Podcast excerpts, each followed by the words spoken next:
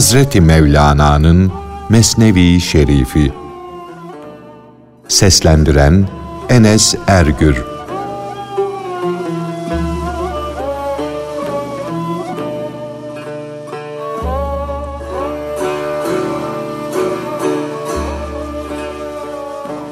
Arslan ve Av Hayvanları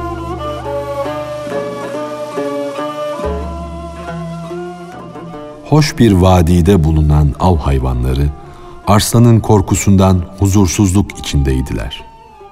Çünkü arslan zaman zaman pusudan çıkıyor, hayvanlardan birini kapıyordu. Bu yüzden o vadi onların hoşlarına gitmez bir yer olmuştu. Hayvanlar hileye başvurdular. Arslanın yanına geldiler. Ona dediler ki, biz sana her gün ne yiyecek isen getirir veririz. Seni doyururuz. Bundan sonra avlanmaya çıkma. Pusuya yatıp bir av peşine düşüp bizi ürkütme ve bu otlağı, bu vadiyi bize zehretme. Arslan hayvanlara dedi ki, sizden hile değil de vefa görsem. Dediğiniz doğru ama ben şundan bundan çok hile gördüm, çok ağzım yandı. Ben insanların yaptıkları işlerden, ettikleri hilelerden helak olmuşum. O yılanlar, o akrepler tarafından çok ısırılmışım. İçimde pusu kurmuş olan nefs ise hilede, kin gütmede insanlardan fena, beter. Benim kulağım gerçek mümin bir yılan deliğinde iki kere sokulmaz hadisini işitti ve peygamberin bu sözünü canla, gönülle kabul etti. Hepsi de ey her şeyden haberi olan hakim sakınmayı bırak. Çünkü sakınmak insanı kader hükmünden kurtarmaz dediler. Arslan dedi ki, evet kader hükmüne uymak, Allah'a tevekkül etmek yol göstericidir. Ama sebeplere başvurmak da peygamberin sünnetidir.'' Hazreti Peygamber yüksek sesle buyurmuştur ki, devenin dizini tevekkül ile bağla. Çalışıp kazanan Allah'ın sevgilisidir. Hadisini dinle. Tevekkül edeceğim diye sebeplere sarılmakta tembellik etme. Hayvanlar aslana dediler ki, rızık için çalışıp kazanmak halkın itikat, inanç zayıflığındandır insanların kazançları hırsları miktarınca elde ettikleri riya lokmasıdır.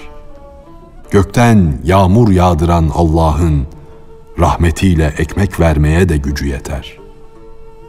Arslan dedi ki, evet dediğiniz doğrudur.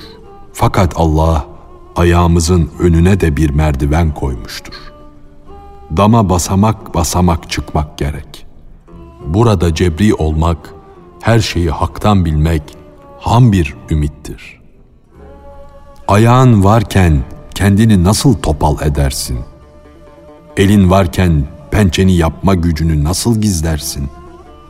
Efendisi kölesinin eline beli verince söz söylemeden efendinin ne demek istediği anlaşılır. Bele benzeyen el de hakkın bir işaretidir.'' çalışmamız için bize verdiği bir emirdir. İşin sonunu düşünme gücümüz ise onun sözleri, buyruklarıdır. Her şeyi çalışmamıza bir sebeptir. Hayvanların hepsi de arslana bağıra bağıra dediler ki, sebep tohumlarını eken o harisler, yüz binlerce kadın ve erkek, sebeplere başvurdukları halde ne diye zamanın faydalarından birisini elde edemediler? Dünya kurulalıdan beri yüz binlerce devirler içinde sayısız insanın ağzı ejderha gibi açıldı.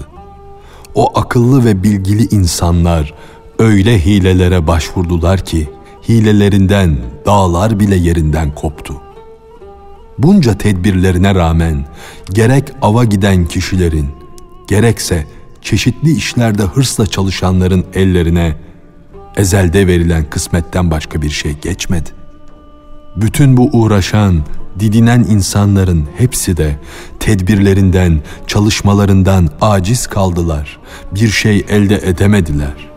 Sonra da Allah'ın emri ve takdiri ne idiyse o oldu. Ey tanınmış kişi! Kazanmayı bir addan başka bir şey bilme. Ey hilekar! Senin bu hileli çalışmalarını da bir vehimden başka bir şey sanma. Arslan, evet dedi. Tevekkül doğrudur. Fakat bir de peygamberlerin ve müminlerin çalışmalarına bak. O mübarek insanlar türlü cefalar, mihnetler çektilerse de yılmadılar. Allah onların uğraşmalarını, didinmelerini boşa çıkarmadı. Onların tedbir ve çare aramaları her zaman hoş ve latif oldu. Zaten güzelden ne gelirse güzeldir. Onların tuzakları göklerin mana kuşunu yakaladı. Çalışmaları yardımıyla onlar noksanlardan kurtuldular, tamamıyla kemal mertebesi buldular. Ey mana yolunun isteklisi! Ey hak aşığı! Gücün yettikçe peygamberlerle, velilerin yolunda bulunmaya çalış. Arslan bu çeşit birçok deliller getirdi. O cebriler yani av hayvanları arslanın cevaplarını dinleyip kandılar. Tilki, ceylan, tavşan, çakal cebriliği bıraktılar. Dedikoduyu kestiler. Bu alışverişte ziyana düşmemek için kükremiş aslanla anlaşmaya vardılar. Her günün payı zahmetsizce arslana gidecekti. Bu suretle onun da başka bir isteği olmayacaktı. Her gün Kur'a hangi hayvana düşerse o hayvan Pars gibi koşup arslanın yanına gidecekti. Bu ölüm kadehi, bu Kur'a döne dolaşa tavşana gelince tavşan bu cefa daha ne vakte kadar sürüp gidecek diye bağırdı. Hayvanlar dediler ki, bunca zamandır biz ahdimizde vefada bulunduk, sözümüzde durduk, bu uğurda canlarımızı feda ettik. Ey inatçı tavşan, bizim adımızı kötüye çıkarma. Haydi, çabuk yürü git, arslan incinmesin. Tavşan, dostlar, kızmayın, bana mühlet verin de hilemle ona oyun oynayacağım. Oyunla siz de beladan çıkın, kurtulun dedi. Mühlet verin de hilemle canınız eman bulsun. Bu can kurtaracak hilem oğullarınıza miras kalsın, söylensin dursun. Hayvanlar tavşana dediler ki, bizim sözümüze kulak ver. Tavşan olduğunu unutma, haddini aşma. Bu ne biçim laf? Senden daha iyi, daha güçlü olanlar bu sözü hatırlarına bile getirmediler. Sen ya gurura kapıldın yahut da başımıza gelecek bir kaza var. Yoksa böyle bir söz senin gibi bir acize, bir zavallıya nasıl yaraşır? Tavşan, dostlar dedi. Bu sözleri bana Allah ilham etti. Bu yüzdendir ki benim gibi aciz ve zavallı bir mahlukta kuvvetli bir fikir ve bir kurtuluş tedbiri hasıl oldu. Cenabı Hakk'ın bal arısına öğrettiği hüner ve marifet ne arslanda vardır ne de yaban eşeğinde. Arı taze balla dolu petekler yapar. Allah o bilginin kapısını ona açmıştır. Allah'ın ipek böceğine öğrettiği hüneri hangi fil bilir? Ondan sonra hayvanlar Ey çevik tavşan dediler. Aklında ne varsa, ne düşünüyorsan onları söyle, ortaya koy. Sen cüssene bakmadan bir arslanla uğraşmaya kalkışmışsın. Bu hususta aklına gelen tedbir neyse bize de söyle. Birbirinden fikir sormak, danışmak, ayıklık, uyanıklık verir. Akıllar akla yardım eder. Hz. Peygamber Efendimiz Ey tedbir sahibi kişi, bir kere de güvendiğim bir kimseye danış diye buyurdu. Tavşan dedi ki, Her sır açığa vurulmaz. İşin sonunun ne olacağını bilemezsin. Bazen tek dediğin çift, bazen çift dediğin tek olur. Aynanın saflığını, berraklığını yüzüne karşı söyleyecek olursan, ayna çabucak buğulanır, bulanır da bizi bize göstermez. Şu üç şey hakkında dudağını az kımıldat. Fikrini, kanaatini, paranı, bir de mezhebini kimseye söyleme. Çünkü bu üç şeyin düşmanı çoktur. Düşman bunları bilince sana pusu kurar.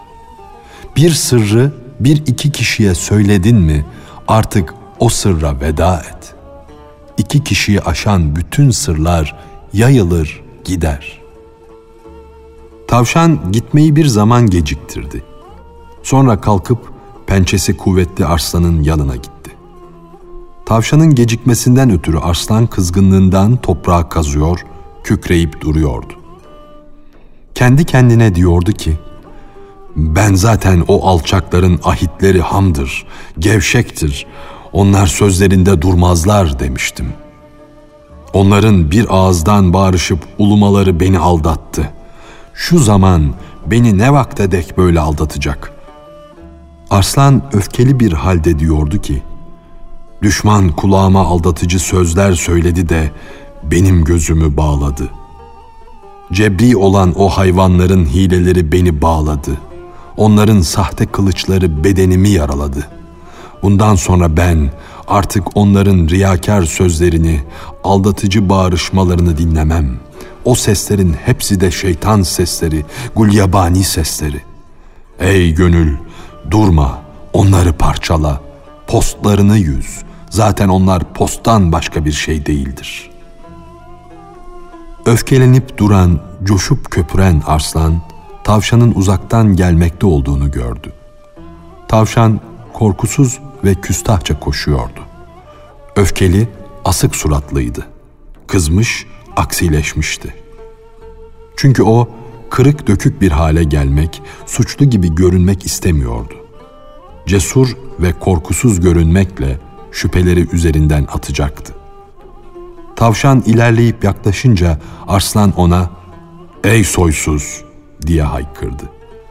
Ben ki öküzleri parçalamış, erkek arslanların kulaklarını vurmuş, onları yola getirmiş bir kahramanım. Senin gibi bir tavşan parçası kim oluyor ki benim gibi bir arslanın emrini ayaklar altına atıyor? Tavşan, aman efendim dedi. Lütfeder de bağışlarsan bir sözüm var, arz edeyim. Arslan dedi ki, ey ahmakların anlayışsızı, basiretsizi, ne gibi özrün var? Padişahların huzuruna böyle mi, bu vakitte mi gelirler?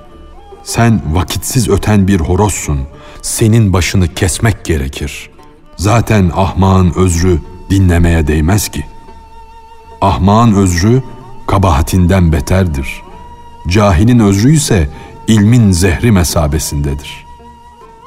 Ey tavşan, senin özründe bilgi yok, bomboş. Ben tavşan değilim ki böyle bilgisizce söylenmiş bir sözü kulağıma sokabileyim. Tavşan, padişahım dedi. Adam olmayanı adam yerine koy. Zulüm görmüş, canı yanmış birisinin de özrüne kulak ver. Hele yolunu şaşırmış bu zavallıyı padişahlık makamının zekatı, şükranı olarak kabul et. Onu yolundan kovma. Bütün ırmaklara, arklara su veren o büyük deniz bile çeri çöpü başının üstünde gezdirir. Bu keremi yüzünden denizden bir şey eksilmez. Bu kereminden ötürü deniz ne çoğalır ne de azalır. Arslan ben dedi. Keremi, iyiliği yerine göre yaparım. Yerinde lütfunda bulunurum. Herkese boyuna göre elbise biçerim. Tavşan dedi ki, her ne kadar lütfa layık değilsem de beni dinle. Zaten ben nehir ejderhasının önüne başımı koydum. Ne yaparsan yap. Ben kuşluk vakti yola düşmüş, arkadaşımla beraber padişahımın huzuruna geliyordum. Arkadaşlarım senin için benimle beraber başka bir tavşanı da bana yoldaş etmişler, yollamışlardı. Yolda önümüze çıkan bir arslan kulunuza ve huzurunuza gelmekte olan yol arkadaşıma saldırdı. Her ikimizin de canına kastetti. Bize saldıran arslana dedim ki, biz padişahlar padişahının kullarıyız. O kapının değersiz iki küçük kapı yoldaşlarıyız. Bize dokunma. Fakat o hiddetlendi de dedi ki, padişahlar padişahı dediğin de kim oluyor? Benim huzurumda öyle her adam olmayanın adını ağzına almaktan utan. Her ikiniz de kapımdan döner giderseniz hem seni hem de padişahını paramparça ederim. Ben de o arslana dedim ki, bana izin ver de bir kere daha padişahımın yüzünü göreyim de ona senden haber vereyim. O arslan da bana, yoldaşını yanımda rehin olarak bırak, yoksa inancıma göre sen benim kurbanımsın dedi. Ona çok yalvardımsa da hiç fayda etmedi. Arkadaşımı rehin olarak aldı, beni yalnız bıraktı. Arkadaşım letafette, güzellikte ve semizlikte benim üç mislimdi. Bundan sonra o arslan yüzünden o yol kapanmıştır.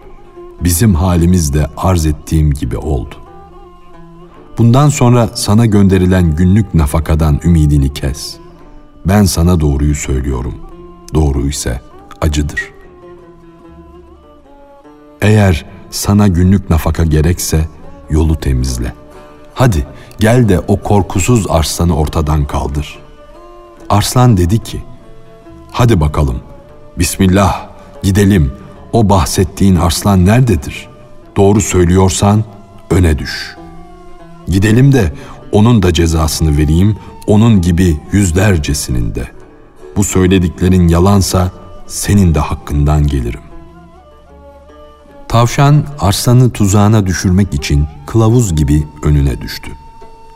Önceden nişan koyduğu bir kuyuya doğru yürümeye başladı. Tavşan bu derin kuyuyu onun canına tuzak yapmıştı. Her ikisi de kuyunun bulunduğu yere yaklaştılar. İşte sana su gibi saman altından yürüyen bir tavşan.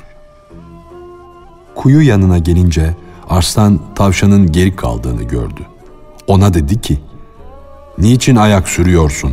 Geri kalma, öne düş.'' Tavşan, ''Ayağım nerede? Korkudan bende el, ayak kalmadı ki. Canım tir tir titriyor, yüreğim yerinden oynadı.'' dedi. ''Yüzümü görmüyor musun? Betim benzim sapsarı, zaten rengim içimin ne hale geldiğini haber veriyor.'' Arslan, sen şu hastalık sebeplerini bırak da neden geri kaldın? Bana onu söyle. Onu öğrenmek istiyorum." dedi. Tavşan, "O arslan." dedi. "Bu kuyuda oturuyor. O bu kalede her türlü afetlerden emindir." Arslan dedi ki, "Korkma, ileri gel. Benim açacağım yara onu kahreder. Bir bak bakalım, o arslan orada mı?"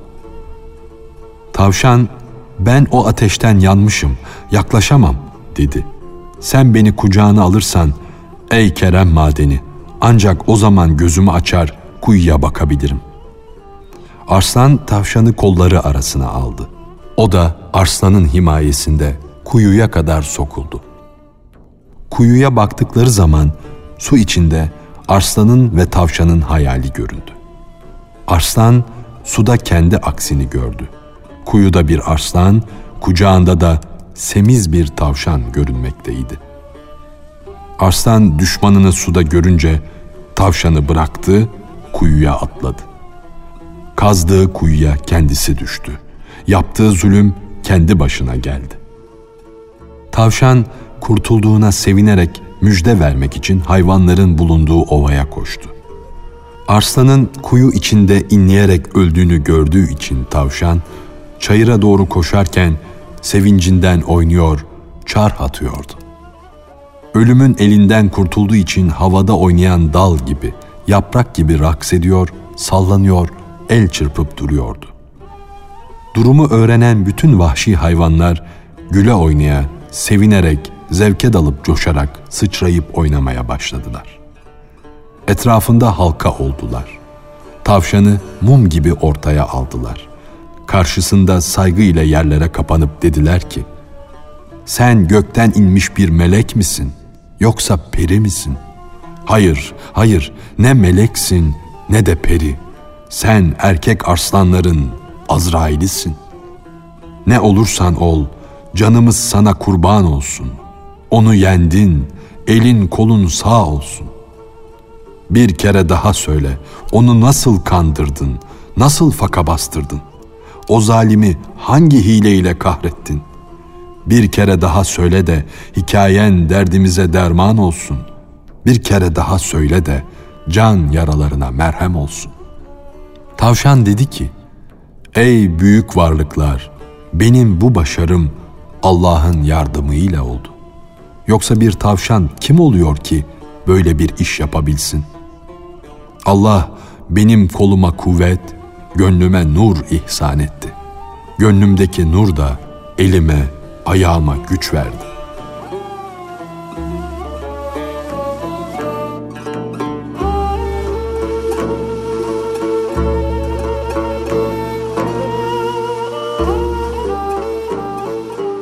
Hazreti Mevlana'nın Mesnevi Şerifi Seslendiren Enes Ergür